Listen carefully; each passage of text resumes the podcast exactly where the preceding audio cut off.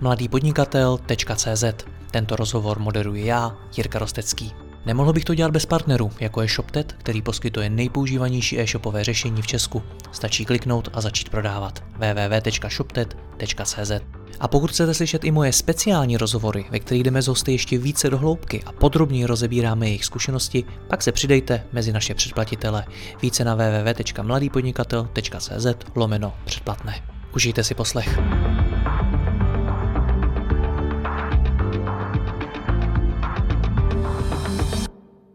Dobrý den všem posluchačům. Dneska tu mám spolek Nevypust duši, který se věnuje osvětě v tématu duševního zdraví a pořádá různé workshopy pro studenty, učitele a firmy. V roce 2015 ho založila Marie Salomonová, která má sama zkušenost s úzkostně depresivní poruchou, se kterou se léčí. Nevypust duši ročně zorganizuje přes 250 workshopů a webinářů. Je velmi aktivní na sociálních sítích a ke svému řízení používá řadu moderních nástrojů, o kterých si dnes budeme povídat. Já tady vítám zakladatelku hosťku Marii Salomonovou. Marie, ahoj. Ahoj, zdravím. Já moc děkuji za tvůj čas. Dokáže podle tebe člověk, který sám netrpí nějakou duševní obtíží, pochopit hodnotu toho, co vlastně děláte?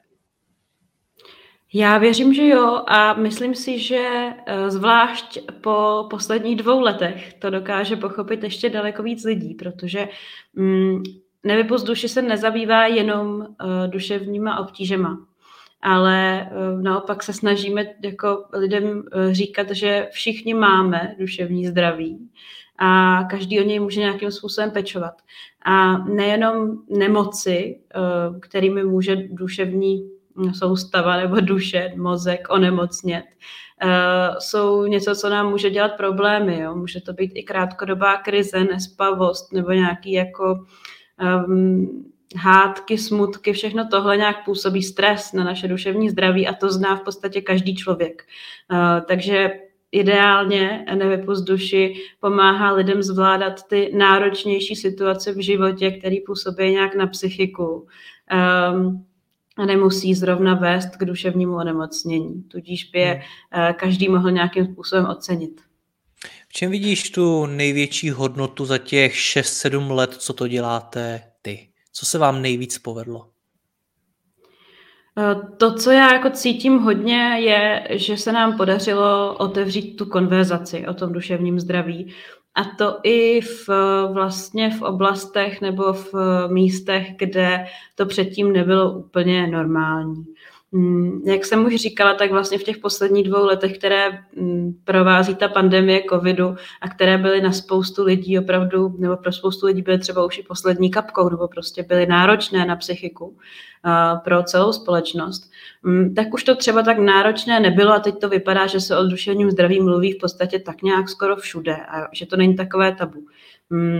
Ale předtím, kdy my už jsme působili, tak to opravdu takhle nebylo a e, běžně v mnoha školách e, mluvit o duševním zdraví prostě bylo tabu. E, v mnoha firmách vlastně být schopen jako ve firmě říct, že si neberu volno kvůli tomu, že jdu k zubaři, ale kvůli tomu, že jdu na terapii. Eh, to prostě nebylo normální. A mm, já věřím, že ačkoliv duši není zdaleka jediná organizace, která se o nějakou osvětu snaží, eh, tak eh, jsme byli v Čechách jednou z prvních organizací a udělali jsme v tom velkou spoustu práce. Hmm. Jak se to dělá? Jak se otevírá diskuze ve společnosti o takovémhle tématu? No, jedna možnost je samozřejmě začít třeba na sociálních sítích publikovat nějaká fakta a říkat, že každý čtvrtý člověk si během života projde nějakým duševním onemocněním a tak. Ale to jsou pořád jenom takové ty infografiky s anonymními panáčky, kde každý čtvrtý je zabarvený prostě nějakou tmavou barvou. A, a lidi pak v místnosti počítají do čtyř a říkají si, jo, tak to seš ty a nejsem to já. Uh, ale a to, to má samozřejmě nějakou, nějaký potenciál, i protože se to velmi rychle šíří a, a, a podobně. Mm, co ale funguje opravdu nejlíp a prokázali to i vědecké studie, britské zejména, eh, je vlastně sdílení osobních příběhů. Eh, a tím směrem se nevypust duši hned vlastně v začátku vydalo. Ne, že bychom dělali jenom to, my taky děláme spoustu osvětových materiálů a, a školení pro učitele, a školení ve firmách na zvládání stresu a podobně, ale to sdílení osobních příběhů, eh, které přibližuje lidem, že můžete mít duševní onemocnění a zároveň můžete být jako eh, pro tu naší západní společnost přínosem, to znamená platíte daně, chodíte do práce, možná plodíte děti a umíte se o ně starat. Protože pro naší společnost to, že jenom člověk je a je zdravý a šťastný, to jako je hezké, ale uh, potřebujete taky jako um, zvyšovat HDP a tak. Uh, takže pokud ten, pokud ten osobní příběh vlastně obsahuje to, že je možné nějaké zotavení z té duševní nemoci mm, a že třeba to i díl trvá a člověk musí vyzkoušet víc různých prostě přístupů od třeba hospitalizace v nemocnici přes terapii, Mm, přes ambulantní léčbu, stacionář a já nevím, co všechno. A že někdy se na tu pomoc dlouho čeká, ale že to dopadne tak, že třeba může vystudovat vysokou školu, může založit nějakou organizaci nebo pracovat v nějaké velké firmě, najít si partnera, mít rodinu, všechno tohle, na, co jsme zvyklí u těch uvozovkách normálních lidí, tak to potom za prvé zmírňuje ten stud lidí říct sám sobě, ale třeba i svému blízkému okolí, že mi třeba není dobře. Zároveň to prokazatelně podporuje uh, nějaké vyhledání odborné pomoci a čím dřív se odborná pomoc vyhledá, tím vlastně to zotavení by mělo být rychlejší a jednodušší. A mění to taky ten celkový pohled společnosti na lidi s duševním onemocněním. Snižuje to to společenské stigma, což je věc, která je v Česku pořád velký problém. Takže příběhy fungují. Tohle to byl ten hlavní důvod, proč si zveřejnila ten svůj příběh, že si taky měla nějaký potíže, taky si se léčila? Byl, byl tím důvodem marketing? No já, já tomu ne, úplně neříkám marketing, jo, protože uh, ano, příběhy fungují i na to, aby o vás napsali a aby vaše organizace byla vidět, ale v našem případě ten příběh je to, co samo o sobě pomáhá. To znamená, příběh je i nejenom marketing, ale je to přímo náš produkt, přímo náš vlastně léčebný prostředek, dejme tomu, když, eh, když to tak řeknu. My bychom teda mohli říkat maximálně doplněk stravy, protože my nejsme certifikovaný suklem, ale eh, je to, je to ta věc, kterou my používáme vyloženě potom ve work, na workshopech ve školách, kde každý vlastně každá ta lektorská dvojice, která přijede do třídy, tak z ní jeden člověk má zkušenost s duševním onemocněním. 50% našeho týmu, jo, teď už teda přes 50%, vlastně velmi přes 50% lidí v našem týmu má zkušenost s duševním onemocněním. Takže ano, funguje to teda i jako marketing a to zejména bohužel, když se to napíše tak nějak jako hodně bulvárně, což není to, co jsme úplně chtěli.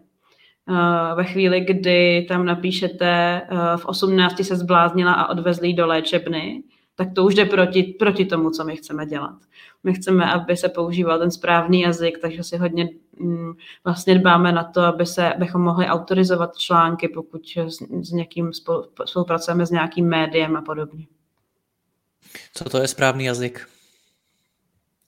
No, správný jazyk je často ještě jazyk, který v Čechách možná ani ne, něko, pro mnohá slova neexistuje. My vlastně jsme zjistili, že mm, když se eh, v Čechách lidi baví o duševních obtížích, tak používat slovo jako blázen, pomatenec, hysterka, um, lenoch, teda i pro děti velmi často jeblomu, šiblomu, uh, prostě jsou, jsou jako nejčastější, nejčastější výrazy. Uh, cvokárna, cvokář. To není nic moc hezkého, nebo minimálně většina populace s tím nemá spojenou žádnou jako dobrou konotaci. To znamená říkat věci jako není mi dobře, duševní obtíže místo prostě duševní choroba a onemocnění a takovéhle věci, zvlášť ve chvíli, kdy to ještě třeba nemáte ani diagnostikované. tak my se snažíme vlastně hledat s dětmi hlavně, ale i s dospělými, ten správný jazyk, který používat, jak někomu říct, že mi není dobře a jak někomu říct, že, že možná by potřeboval odbornou pomoc ne jako, no, tak ty už seš případ pro, pro chocholouška, jo. To je jako oblíbená česká věta, případ pro chocholouška, ale ale když budeš chtít, tak uh, spolu můžeme zajít prostě k psychologovi a probrat to tam, jo, což je daleko hezčí věta, ale moje babička ji podle mě jako nikdy nepoužila, dokud jsme o tom nezačali mluvit. Vždycky mluvila o tom případu pro chocholouška. Jaký pro tvoji babičku a celkově pro tvoji rodinu bylo to, když jsi začala sdílet ten svůj příběh veřejně? No já úplně nevím, já jsem se s nima přímo nebavila o tom, jaký mm, bylo, když jsem začala sdílet příběh, ale vím, že pro ně bylo samozřejmě náročné to období, kdy vůbec se mi začaly nějaké problémy dít a že nikdo z nich pořádně nevěděl, co se děje. A dokonce, a to nebudu říkat kdo, ale v naší rodině jako u některých lidí panovalo přesvědčení, že duševní onemocnění neexistují, že je to prostě výmysl. A to, je, to byl velký problém. Uh, já jsem začala ten příběh sdílet ve chvíli, kdy moje rodina už to celá jako věděla, já jsem byla už uh, po té hospitalizaci, už jsem byla dospělá, měla jsem vystudovanou vysokou školu. Takže uh, oni nebyli překvapení úplně, uh, byli spíš možná překvapení, jak se to potom chytlo a že, že nevypust duši přežilo, protože tam byly taky určité pochybnosti, že dávám výpověď z práce a jdu zakládat neziskovku. Jako, Mm, bez jakýchkoliv zkušeností s čímkoliv podobným. A, takže vlastně nevím, jako uh, spíš osobně hodně přemýšlím nad tím, že já jsem nebyla vůbec připravená na to sdílení toho příběhu. Mně nikdo neřekl, co se potom může dít. Třeba jako jednoduchý a zajímavý příklad, mě bylo 24, myslím, a byla jsem single a ten příběh vyšel v pár novinách a tak. A pak, když je člověk na nějaký jako seznamce internetový nebo prostě na Tinderu a, a chce jít na rande, tak se o ten druhý člověk vygooglí a vydete na rande a ten člověk o vás ví jakoby tohle. Ví váš příběh s duševním onemocněním, neví nic jiného. Takže zaprvé buď to s váma ani nikam nejde, protože stigma, a nebo hmm. jde a teď je to takový hodně nevyrovnaný. Jo? A to byly věci, na které já jsem vůbec nepomyslela předtím, než jsem si stoupla jako na TEDxu poprvé vlastně na stage a, řek, a řekla jsem ten svůj příběh. Tak eh, teďka v tuhle chvíli vedu organizaci, kde lidí, kteří sdílí svůj příběh, je strašně moc. Já nevím, jestli určitě 15, možná víc ale ty už u nás prochází každý rok speciálním školením a tréninkem na sdílení toho příběhu. S tím, že s nimi probíráme všechny rizika, všechno, co se může dít. A je to pro mě třeba jedno teďka z nejdůležitějších věcí. A jak se s tím teda dá vyrovnat, s těmi riziky? No člověk se musí připravit na to, musí vědět, že existují a musí si svůj vlastní příběh vycenzurovat tak, aby ty informace, které o sobě řekne, tak aby s tím byl prostě v pohodě, aby s tím byl OK. Tak to je úplně první věc, že jako no, je úplně v pořádku, když člověk ten příběh neříká úplně takový surový, a když si ho upraví, když neřekne všechno, když řekne jenom to, co už má zpracovaný, když třeba nemluví třeba konkrétně o svých partnerech nebo o rodině, protože tam si to s nimi ještě nevyříkal, jestli tohle je v pořádku. Tak ošetřit tyhle ty základní věci a pak už, eh, pak už jenom čekat, kde se to vyvalí. No. Někdy to na vás přijde na pracovním pohovoru, že si vás vygooglili. To se naštěstí, teď se zaměstnávám sama, tak ale uvidím, může se to stát určitě. Uh, někdy právě na rande. Můj přítel, který ho mám teďka, tak uh, si vůbec o mě nic negooglil a to uh, jako získalo moje srdce, takže, takže tak. Ale, uh, připravujeme ty lidi i, i na, na otázky, které jejich okolí může mít, jo, takže právě jim říkáme, uh, můžete kdykoliv neodpovědět na otázku. Můžete říct, že tohle je moc osobní a nemusíte o tom mluvit. Můžete říkat jenom část svého příběhu. Já třeba říkám jenom část svého příběhu do té doby, než jsem založila Nevypust duši. A už nemluvím o tom, co se děje teď. I když chodím pořád na terapii, léčím se a tak, tak posledních pět let uh, mýho příběhu, který teďka žiju, tak uh, si myslím, že ještě nemám vlastně tolik zpracovaný, abych je chtěla někde jako prezentovat a nevím ani, co z nich vlastně bych vybrala. Hmm. Jak to ovlivnilo celý ten projekt, to, že jsi začala mluvit o svém příběhu na tom TEDxu? Hodně. Ten TEDx vlastně vymrštil uh, ten projekt uh, hodně jako vysoko, nebo te, na, na, tehdejší, na, na tehdejší poměry pro mě vysoko. V podobnou dobu sdílela svůj příběh i Tereza Růžičková, což je vlastně spoluzakladatelka Nevypust duši. A A ta zase sdílela svůj příběh na Hate Free o, pa, o panických atakách. A vlastně tyhle ty dva příběhy se potom začaly objevovat úplně všude na Facebooku, v našich sociálních bublinách a začaly přeskakovat ty sociální bubliny. Nevypuzduši mělo najednou na Facebooku daleko víc fanoušků a lidi se na nás začali obracet. A to vlastně nejtěžší, co na tom bylo, bylo, že se na nás lidi začali obracet se svými příběhy a ptali se nás, co mají dělat. A my jsme nikde neřekli, že Nevypuzduši bude poskytovat nějakou poradnu. V tu dobu Nevypuzduši nemělo žádného zaměstnance, neměli jsme psychologa, někoho, kdo by mohl erudovaně odpovídat na docela jako náročný životní příběhy a dotazy. Takže to, byl, to byla taková jako první vlna. Pak začala ta druhá, kdy se lidi začali ptát, co teda budeme dělat. Jako jestli, a my jsme nad tím taky přemýšleli, jestli budeme teda edukovat i někde jinde, než jenom na tom Facebooku třeba. Jak jsi se vůbec dostala k tomu TEDxu? Protože jestli chápu ten tvůj příběh správně, tak ty si do té doby vlastně nebyla pro to publikum ještě tak zajímavá, protože ty si o tom příběhu ještě nemluvila. Nevypust duši, pokud dobře chápu, bylo v úplném začátku. A dostat se na TEDx to není jen tak. Tak jak se ti to povedlo? No, Nevypust duši mělo, uh, založ, jsme založili vlastně uh, někdy v létě 2015. A na podzim 1. listopadu jsme Nevypust duši založili uh, facebookovou stránku. A my jsme si mysleli, že ji budou lajkovat jenom naše mámy a naši nejbližší kamarádi. A asi za týden, jestli tam bylo, no za, za, pár, za první den tam bylo asi tisíc lajků, za týden asi dva tisíce prostě followerů. A což na tu dobu eh, bylo na Facebooku dost. A zároveň Facebook v tu dobu měl super algoritmy, jo, protože a všechny ty nastavení Facebookové posty, Facebooku. Přesně, Facebookové posty měly jako dosah u stránky z dvou tisíce lajky, když se to líbilo, tak měly dosah 60 tisíc, jo to už teďka jako není možný. Prostě teď máme přes 20 tisíc uh, sledujících a, a myslím si, že jako většina postů nemá ani těch 20 tisíc, protože prostě nemáme, ne, neplatíme reklamu, přijde nám to zbytečný. Um, nicméně tohle to ten Facebook tu dobu dovoloval. A zároveň ta iniciativa, ono se teďka nezdá, jo. Ve chvíli, kdy v té pandemii uh, vznikly třeba nebo se víc ukázaly asi čtyři platformy na online terapii v Česku. Do toho tady každý druhý influencer najednou sdílí, že měl prostě eh, panickou ataku nebo něco jiného. Ale v tu dobu my jsme byli opravdu úplně jediný. Uh, Tereza tenkrát nazdílala ten příběh, to se strašně rozjelo do světa.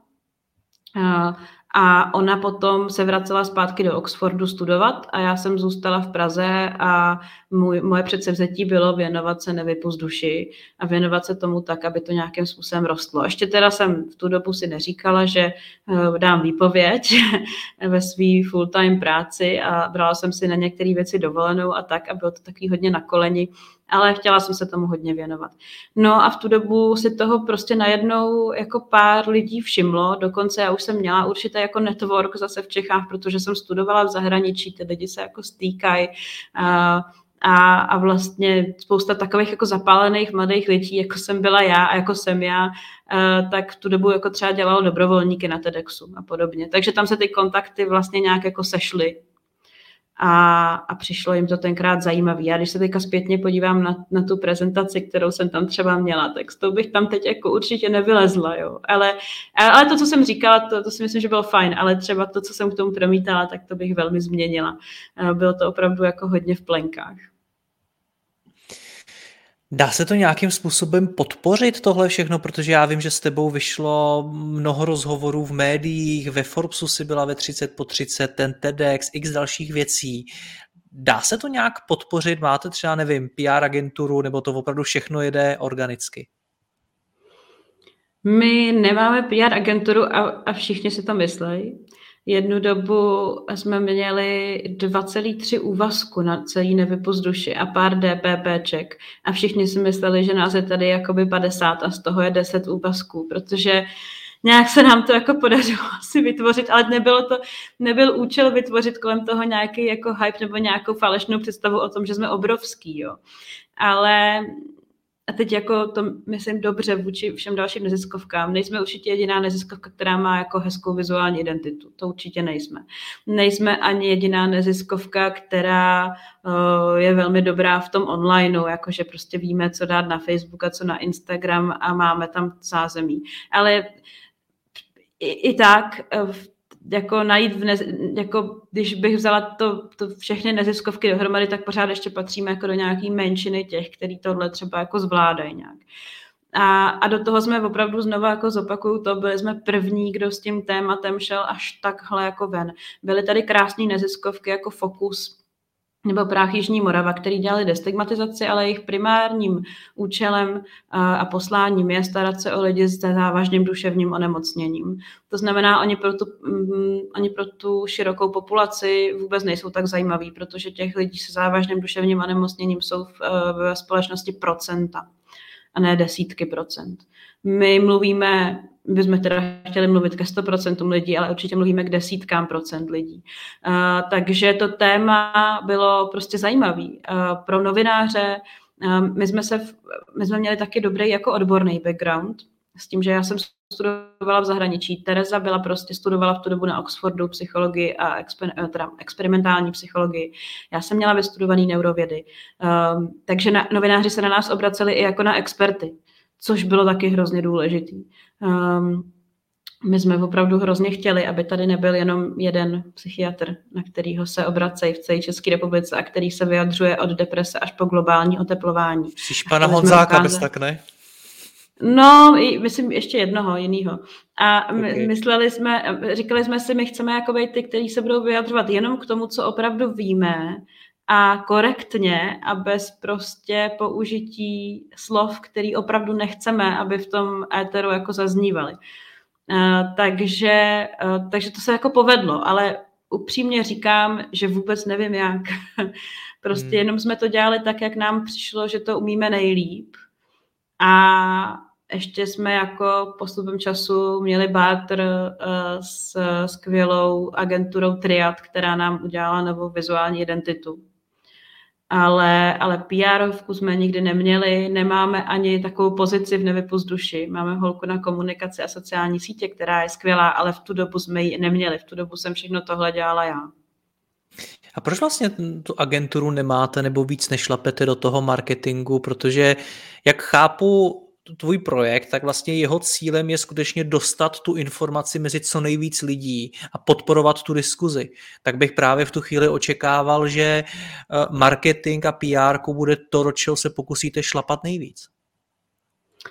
No, takhle. Eh, jak jsem říkala, my chceme dělat to, co umíme nejlíp a chceme to dělat kvalitně. A jako já jako člověk, který teďka jako řediteluje v Nevypust duši, Uh, tak já jsem v jednu chvíli ta organizace začala jako vlastně hodně bobtnat a růst jako úplně organicky, ale nebylo to udržitelný. My bychom mohli mít prostě daleko víc lektorů, který jezdí do škol.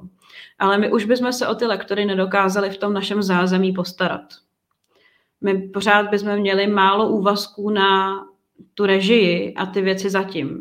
Někoho, kdo udělá DPPčka, někoho, kdo si třeba zavolá s pr všechno s nima domluví a všechno jim vysvětlí a kdo to prostě bude mít tady na starosti. Takže uh, já jsem sadila na to, že tu organizaci chceme mít jako stabilní, že chceme mít tady lidi spokojení, aby lidi, aby jsme jako nebyli kovářovi kobily, aby prostě ten well-being byl tady jako zásadní věc. A Zároveň, že si prostě chceme udržet tu kvalitu a dělat třeba věci, které se budou dát škálovat postupně a, a růst postupně. A v tuhle chvíli třeba jsme schopni obsloužit určitý množství škol ročně.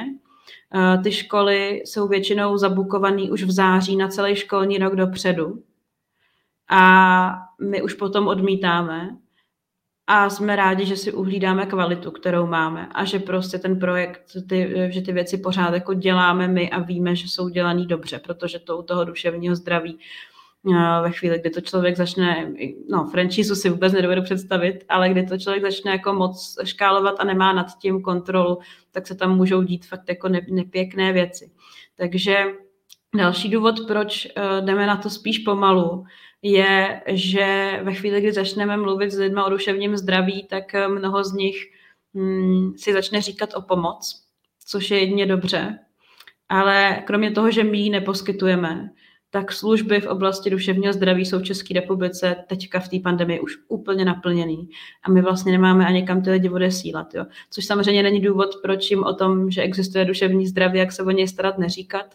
Ale my musíme dbát i na to, aby prostě psycholožka, kterou tady máme na půl úvazku, stíhala odpovídat na e-maily od lidí, kteří byli na našem workshopu, na, přišli na to, že by možná potřebovali pomoc a teďka potřebují navigovat. Uh, takže jo, dovedu si představit spoustu věcí, které bychom mohli dělat. My už, my už chceme mít, my už máme jako v šuplíku podcast. My máme samozřejmě jako v šuplíku edukační videa, my bychom chtěli mít apku, my bychom prostě eh, chtěli udělat velkou, um, velkou kampaň s Eh, s velkýma plagátama po celé Praze, s billboardama a, a tak. A, a mít uh, své pomocnou skupinu pro děti a linku pro lidi, kteří nevědí, na jakou službu se obrátit. A uh, zvlášť já, která jsem takový jako starter projektů, tak bych si dokázala představit založit ještě jako 20 tisíc služeb, ale, ale prostě nejde to, když mají být fakt dobrý. A já myslím, že to, co jako děláme, tak za to dám ruku do ohně, že to je prostě dobrý. Hmm. No ale děláte 250 workshopů eh, každý rok, což je pro zajímavost skoro tolik, kolik má ten rok pracovních dnů. Takže vy takřka každý pracovní den máte jeden workshop. Jak tohle zvládáte? No, dobrou organizací už teďka a skvělýma koordinátorkama, který máme tři, protože máme tři takové hlavní větve, jednu pro školy, jako pro děti, jednu pro učitele eh, a jednu pro širší veřejnost a firmy. Každá má svoji koordinátorku. Eh, pro zajímavost jenom jedna, eh, ta, u toho největšího projektu u těch škol je na plný úvazek, ostatní jsou na velmi vlastně krátký, jako DPPčka. A Uh, tak to máme tyhle ty tři koordinátorky, máme dobrý systém, jak si předáváme objednávky, zakázky, i když občas sem tam taky něco zapadne a někdo se musí připomenout. Uh, teďka teda v pandemii jsme i velmi rychle, a to jsem hrozně pyšná na ten tým, uh, jak byli prostě schopní, přešli do onlineu, protože jsme museli vlastně modifikovat všechny, všechny naše metodiky, Protože nemůžeme mít pětihodinový workshop pro děti na online, to by prostě se jim zavařili všem mozky. Jako jo. Takže jsme museli udělat úplně novou metodiku. Během 14 dnů jsme byli vlastně v online s dětma, v první vlně už. A, a, tímhle tím způsobem, a ty webináře to taky hodně akcelerovaly, jsme schopni toho udělat jako určitě víc. Zároveň používáme různé nástroje. My jsme hned na začátku uh, vlastně začali s G, uh, G Suite for Non-Profit, takže uh, Google pro neziskovky a jeho rozhraní mailů, kalendářů, všech těch Google Meetů a Classroomů a, a toho disku. Uh, takže, takže to je jedna věc, kterou tady naše office manažerka neustále kontroluje, jestli se někde nekryjeme v nějakých vysílacích místnostech a podobně. A potom máme Kaflu, což je vlastně, uh, což je vlastně program uh, software pro, pro uh, nějaký řízení projektů a hodně takový jako promakaný, uh, který na rozdíl od, my jsme hledali hrozně dlouho něco, protože naše projektěčka, která u nás tenkrát pracovala, říkala, že už to prostě nejde dělat v Excelových tabulkách. Jo, ve to chvíli, věřím kdy prostě, jako ve chvíli, kdy ty tabulky měly prostě stovky řádků a prostě ani jako velmi náročným filtrováním jsme z nich nedostali to, co jsme potřebovali a každá faktura se vytvářela zvlášť v Excelu a prostě eh, no, začalo to být prostě neúnosný, když to začalo narůstat a hledali jsme jako ideálně jeden, jeden, jeden tool, který můžeme použít. Eh, a vyzkoušeli jsme toho jako hodně na takový ty trialy.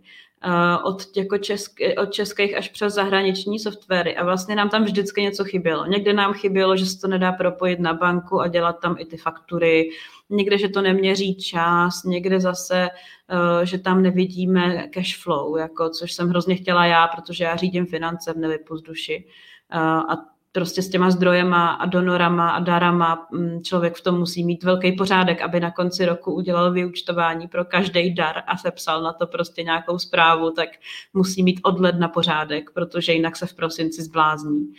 A, tohle to jsme teda našli potom úplně náhodou. Já jsem naštěstí jsem někde na LinkedInu viděla, že jeden z mých jako velmi vzdálených známých dělá ambasadora téhleté služby a říkám, tak o tom člověku vím, že jako by si asi úplně něco jako špatného takhle nevzal. Uh, tak uh, jsme se na to podívali, zkusili jsme tu um, verzi zdarma od Kaflu a v podstatě za týden jsme to kupovali, protože tam opravdu bylo všechno. Uh, každý člen našeho týmu v tom používá něco, do některých věcí musím všechny nutit, aby jsme je jako měli sledovaný. To je teda ještě jako zábava. Teďka máme kaflu rok a no, ne všichni používají všechno, co bych chtěla, ale tak snažím se metodou cukru a byče všechny, všechny při, přimět k tomu, aby, aby tam trekovali to, co potřebujeme. A výborně nám to funguje na, na věci spojené s tím řízením těch financí. To bych jako, to už bych prostě neměnila. A, a vlastně i nám to pomohlo v tom, že ostatní členi týmu vědí, co dělají ty, co dělají ty další. V průběhu pandemie ve chvíli, kdy jsme fakt měli i jako lidi v karanténě a i jako s covidem nakažený, takže nemohli pracovat, tak se jako velmi dobře díky tomu předávala práce, což teda taky oceňuju. Protože v tu chvíli by to znamenalo, že máme třeba jeden segment úplně zabržděný. My tady nemáme na nic žádný oddělení, my máme na všechno jednoho člověka. Takže když ten jeden člověk padne, což se teďka jako občas děje, tak, je, tak už teďka jako nejsme všichni v úplný panice, jsme v panice jenom minutu a pak teda se podíváme, co tam všechno měl za tu důčka a co, co potřebujeme udělat. No. A, takže, takže tohle jsou jako dva tooly, které používáme a pak samozřejmě se musel celý tým naučit na všechny platformy, přes které se dělají videohovory. A, což ve chvíli, kdy pracujete se třídama na těch, na těch platformách a někde se dá dělit do skupin a někde nedá a někde se můžou všichni hlásit a někde vás můžou žáci umlčet, jo, což bylo teda výborný. Uh, my jsme měli webinář a děti prostě každých pět minut někdo zmáčknul, že nás ne, nebylo slyšet, jo. Na druhé straně, protože prostě to tak ta škola měla takhle zařízený, takže, takže se furt tady s těmahle věcmi jako potýkáme, občas nás zlobějí nejenom ty počítače, ale i ty děcka nebo učitele. A ještě vlastně jedna věc, kterou uh, jsme začali hodně používat, a teď mi vypadla, ale něco jsem chtěla. Jo, to, to na čem teď natáčíme, vlastně StreamYard byl jedna z prvních platform, kterou jsme začali víc používat. Když jsme začali dělat první jako relaxační webináře nebo takový relaxační večery pro širokou veřejnost zdarma, když byla ta pandemie nejhorší a lidi byli fakt v takový tý jako všichni jako hrozně pomáhali, ale večer byli úplně vyflusaný a strašně nešťastný a nevěděli, co se bude dít, tak jsme začali vysílat prostě zdarma na Facebooku uh, úplně pro všechny relaxace a na to jsme používali StreamYard a to jsme si strašně oblíbili. Hmm. Kolik vás teda dohromady je v rámci Nevypozduši? No máme takzvaný core team, to jsou ty lidi, co se snaží o to, aby, to, aby ta celá organizace nějak fungovala. A to je osm lidí, z toho jenom tři na plný úvazek a další na půlky většinou. A potom máme kolem toho skupin, skupiny lektorů. Jedněch je deset a to jsou uh, takový hodně už zkušený lektoři pro učitelský kurzy. Pak máme asi 35 lektorů, který jezdí do škol a pak máme ještě pár lektorů, který lektorují jenom věci pro veřejnost a na půl ještě s těma středoškolskýma. No, takže dohromady je nás prostě přes 50 určitě, no. Takže a... kolem 50 těch lektorů dělá těch 250 workshopů za rok. Hmm. Jako je potřeba říct, že to není u nich vlastně nikoho uh, hlavní pracovní poměr a to je z jednoho jako prostého důvodu. Většina z nich jsou studenti pomáhajících profesí psychologové, medici, eh, sociální pracovníci, speciální pedagogové, adiktologové budoucí všechno. A to je náš záměr, protože v českém systému péče o duševní zdraví eh, hrozně moc chybějí odborníci. Máme strašný nedostatek psychiatrů, máme strašný nedostatek klinických psychologů, kteří berou na pojišťovnu. Máme extrémní nedostatek lidí, kteří by se starali o duševní zdraví dětí. Eh, a nějakým jako důležitým úkolem nevypust duši je, tyhle ty lidi začít podchycovat už při tom studiu, ideálně od prváku, od druháku. Provést je tím jejich vlastně studiem jako, jako takový průvodci v jejich neformální části vzdělávání. My jim dáváme kurzy školení, dáváme jim speciální supervize s psychoterapeutem, a, a vlastně motivujeme, dáváme jim praxi obrovskou a motivujeme je k tomu, aby zůstali v tom oboru. A ještě jim teda platíme za to, co odlektorujou. Takže nemusí dělat v kavárně brigádu ideálně, ale můžou dělat u nás. Vydělají si o trošičku víc i než v té kavárně a ještě to mají jako praxi. Takže i proto jim máme tolik a hodně se jim nevypozuši věnuje. Těch 250 workshopů, to, to jsou věci, které děláme směrem ven, ale tady potom ještě směrem dovnitř probíhá spousta aktivit pro to, aby v Česku byli mladí, mladí lidi v péči o duševní zdraví, kteří budou mít jasnou vizi moderní péče. No a jak probíhá ta koordinace toho všeho? Ty jsi popsala, jaký ty nástroje používáte, ale já si stejně neumím úplně představit, jak to teda funguje, když se vám ozývají ty stovky škol a vy teď vlastně musíte rozdělit mezi ty lektory, naplánovat to časově, celou tu logistiku zatím, tak jak to funguje?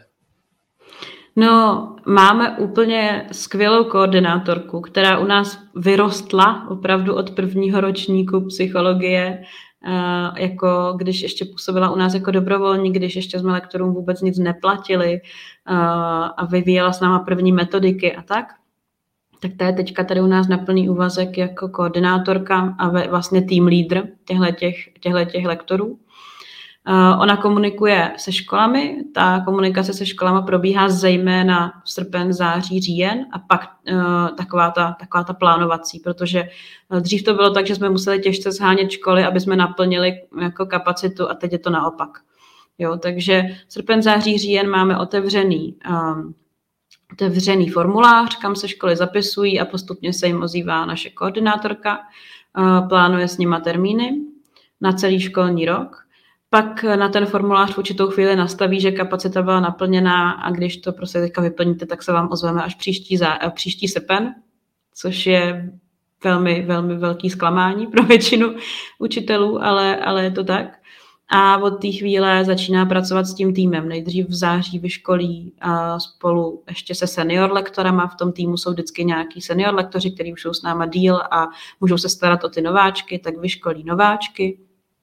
Každý měsíc mají schůzku, teďka většinou v onlineu, kde se rozdělují workshopy na měsíc dopředu, aby všichni lektoři měsíc dopředu věděli, kam jedou. Um, a ještě to musí nakombinovat tak, aby v každé té dvojci byl někdo, kdo má zkušenost s duševním onemocněním, takže je to jako ještě, ještě velká kombinatorika a aby nováčci nejezdili sami, tak to všechno jako ona má eh, v tabulkách napsaný, kdo je kdo a, a v hlavě si to jako dává dohromady.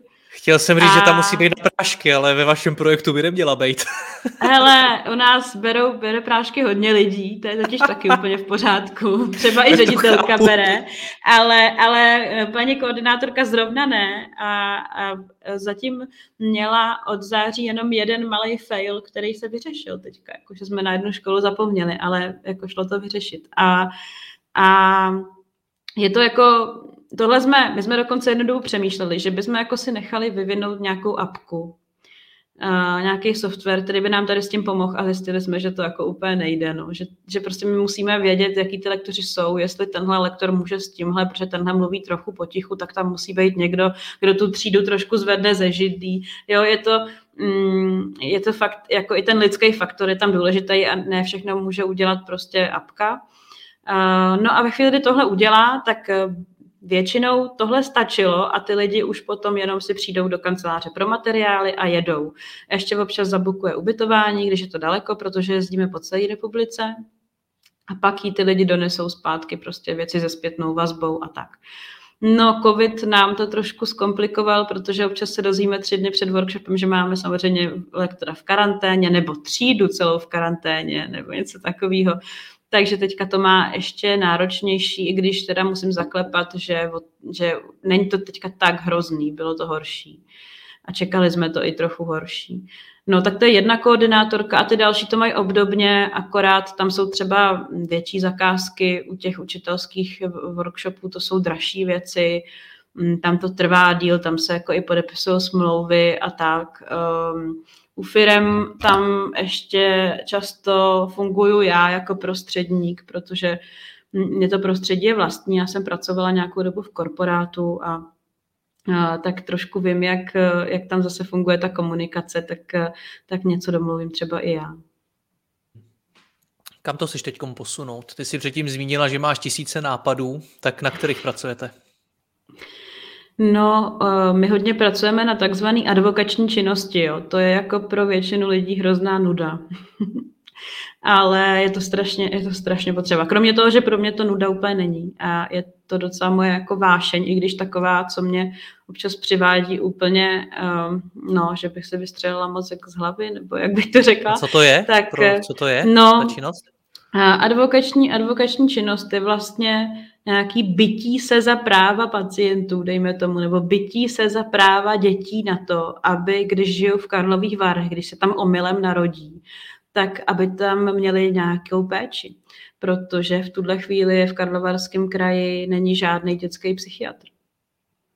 A mm, těch dětí, které tam mají potíže, je celkem dost. A, takže ta péče je hrozně nerovnoměrně rozmístěná.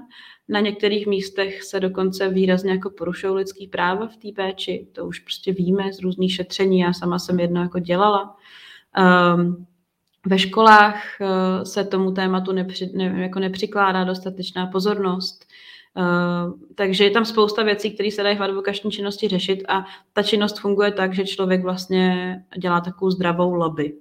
Chodí tam, kde je to potřeba, nebo kde vůbec se dá něco vyřešit a říká jim, měli byste dělat tohle a tohle, tady jsou proto data, my víme, jaká je dobrá praxe, proč to neděláte? Tolik by bylo potřeba peněz, aby se to dalo dělat. Proč to neděláte? Víte, že vás ta um, zdravotní péče potom stojí daleko víc, než by vás stála ta prevence. A furt chodíte uh, a říkáte to většinu času do dubu, házíte takzvaně perly sviním a někdy se někde kousek uchytí. Nám to takhle vyšlo třeba, když jsme se podíleli na psaní Národního akčního plánu pro duševní zdraví, kde vlastně úplně vypadly vysokoškolský uh, poradenský centra jako místo, kam se můžou obrátit vysokoškoláci, aby na ně byly peníze v dalších obdobích. A, my jsme je tam procpali, aspoň částečně, samozřejmě ne úplně, ale aspoň částečně. A jsou to jako většinou, na tom člověk dělá hrozně dlouho a pak má jeden malý úspěch, a pak tisíc jako neš, ne, neúspěchů, ale je to teďka strašně důležitá věc, protože to, co my děláme, není systémový. Je to hezký, eh, má to systém, eh, je to už i relativně dost škálovatelný, ale pořád eh, my pracujeme ve školách a ministerstvo školství o tom v podstatě neví. Jo. A, a, ten, a ty zřizovatelé jenom některý o tom vědí, když to zrovna zaplatí, ale vlastně nevědí ani, co platí a, a nevědí, jak moc je to potřeba a není to vůbec povinný. Takže my bychom chtěli, aby na podobné služby uh, měli nárok prostě děti v celé České republice. No. Ty se věnuješ jenom tomuhle? Jenom nevypust duši? V tuhle chvíli už jo. Občas ještě dělám něco pro ministerstvo zdravotnictví na reformě péče o duševní zdraví, kde jsem chvíli pracovala předtím. A zapojuju se do různých pracovních skupin jo, mimo tohle, ale teďka jsem naplno v nevypust duši. A myslím si, že ještě chvíli budu, že si, že si, to, že si ta organizace ještě zaslouží, ale vzhledem k tomu, že jsem takový jako vykopávač témat, tak, tak tak nějak cítím, že už se dostáváme do nějakého mm, běhu, kdy když bych si vzala dovolenou, tak tady jako nemusím chvíli být, což je jako super. A to mi dodává nějakou jako naději, že, že ta organizace bude fungovat, i když v ní nebudu, což bych si strašně přála. A ne proto, že bych tady nechtěla být, ale proto, že uh, si myslím, že možná v jednu chvíli bude lepší, když tady třeba nebudu. Hmm.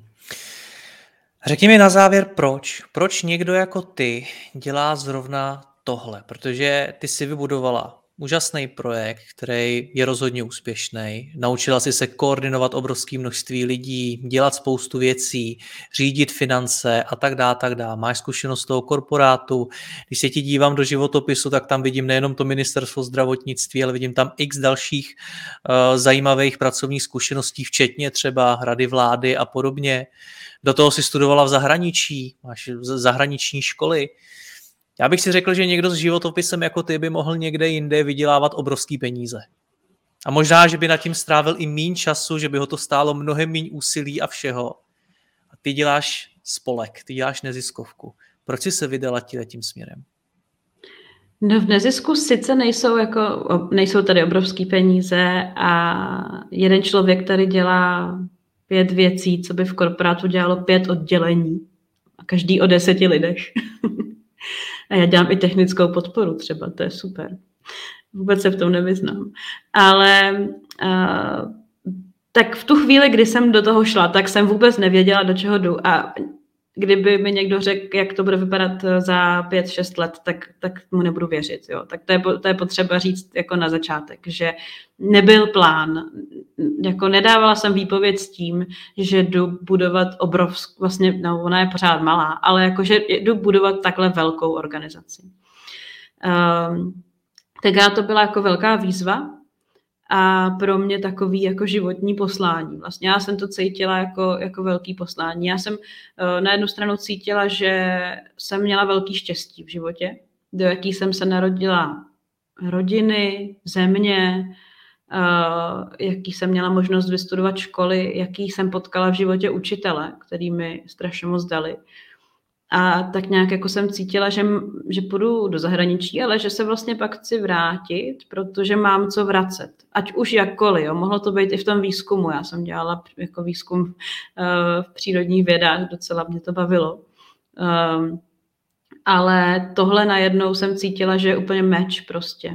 V určitou chvíli, na začátku to bylo jako fakt spíš taková challenge a pak v určitou chvíli jsem cítila, že to je úplně, že to do sebe úplně zapadá a že jsem tam úplně jak ryba ve vodě. A I když jsem se učila, co to znamená účetní závěrka a, a jak se dává feedback lidem prostě a že, uh, že člověk jako musí vědět, jaký druhy faktur může nemůže a na spoustu věcí, které mě vlastně jako vůbec nezajímaly, tak teďka umím. A, a jako pamatuju si věci, které jsem si nechtěla nikdy pamatovat, ale zapadlo to do sebe v tu chvíli a v tu dobu a byl tam důležitý pro mě i docela hodně v určitou chvíli takový ten okamžitý feedback. Eh, když děláš tuhle tu práci a zvlášť, když ji děláš jako téměř jediný v tu chvíli v České republice, tak lidi, kteří to potřebují, tak ti to řeknou. A, a řeknou ti, že jim to i pomohlo. A ty děti to napíšou do té zpětné vazby. Takže ve chvíli, kdy u mě jako přestal fungovat takový ten motor toho, že to je challenge, tak začalo fungovat to, že jsem viděla, že to dává smysl obrovský. A já jsem pracovala, ano, pracovala jsem v korporátu. Pracovala jsem i ve výzkumu, kde byl obrovský nepotismus, jo, vládnul v celé té organizaci. Pracovala jsem v korporátu, kde člověk, i když už neměl co dělat, tak tam musel 8 hodin sedět. A já jsem cítila velký nesmysl v životě. A, a tohle prostě tady, tady se jako tohle téměř neděje, jenom když řešíme nějakou nesmyslnou byrokracii, tak jsem hodně naštvaná na instituce, ale jakože bych si někdy říkala, že to, co děláme, že nemá smysl, tak to se mi ještě tady nestalo. No. A je to pro mě jako důležitý furt, ale v tu dobu, kdy jsem nejvíc hledala, co vlastně jako budu dělat, tak, tak to bylo úplně určující. A ty peníze já nevím, no, je to důležitý. Já jsem jednu dobu jako měla pocit, že uh, to můžu dělat i za 18 tisíc měsíčně a, a že budu absolutně šťastná a že budu asi, já nevím, žít ze zpětné vazby a, a za, za dobrý slovo dostanu nájem, tak to tak prostě není. A jedna věc, která mě v nezisku štve a jako kterou si dávám tak trošku jako, jako nějaký svůj budoucí cíl, až jednou třeba nebudu v nevypust duši, tak je prostě neustále tady formovat filantropický prostředí a vysvětlit lidem, který darujou a který můžou darovat. Že je, je hezký, když chtějí, aby se co nejvíc peněz dostalo k tomu jako konečnímu zákazníkovi, třeba k tomu dítěti v té škole.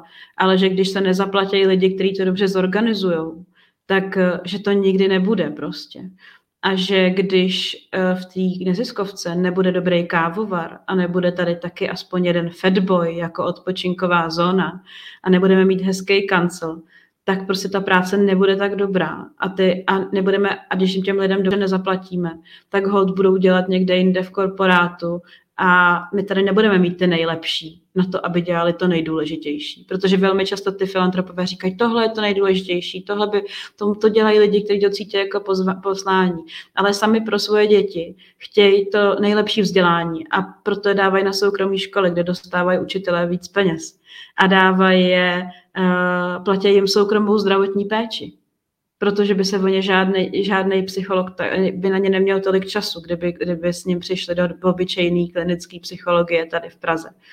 Mm, tak bych chtěla prostě vysvětlit, že uh, i tyhle lidi by měli být dobře placený. Jo? Já neříkám, že máme tady, že tady CEO neziskovky má dostávat prostě stovky tisíc měsíčně, to je trošku jako blbost podle mě, ale zaplatí si prostě, zaslouží si, ty, všichni ty lidi si zaslouží férový plat.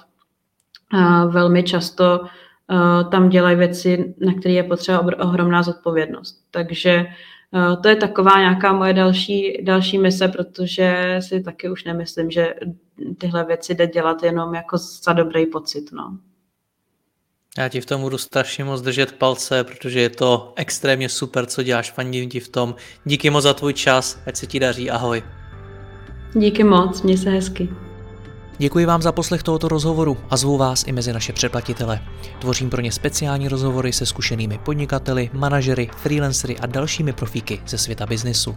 V tématech jdeme ještě hlouběji a připravujeme pro vás konkrétní praktické zkušenosti z podnikání. Snadno tak objevíte cené zkratky a informace, které vám pomohou ve vašem biznesu. Více zjistíte na www.mladýpodnikatel.cz lomeno předplatné. Děkuji vám a zase někdy naslyšenou. Jirka Rostecký.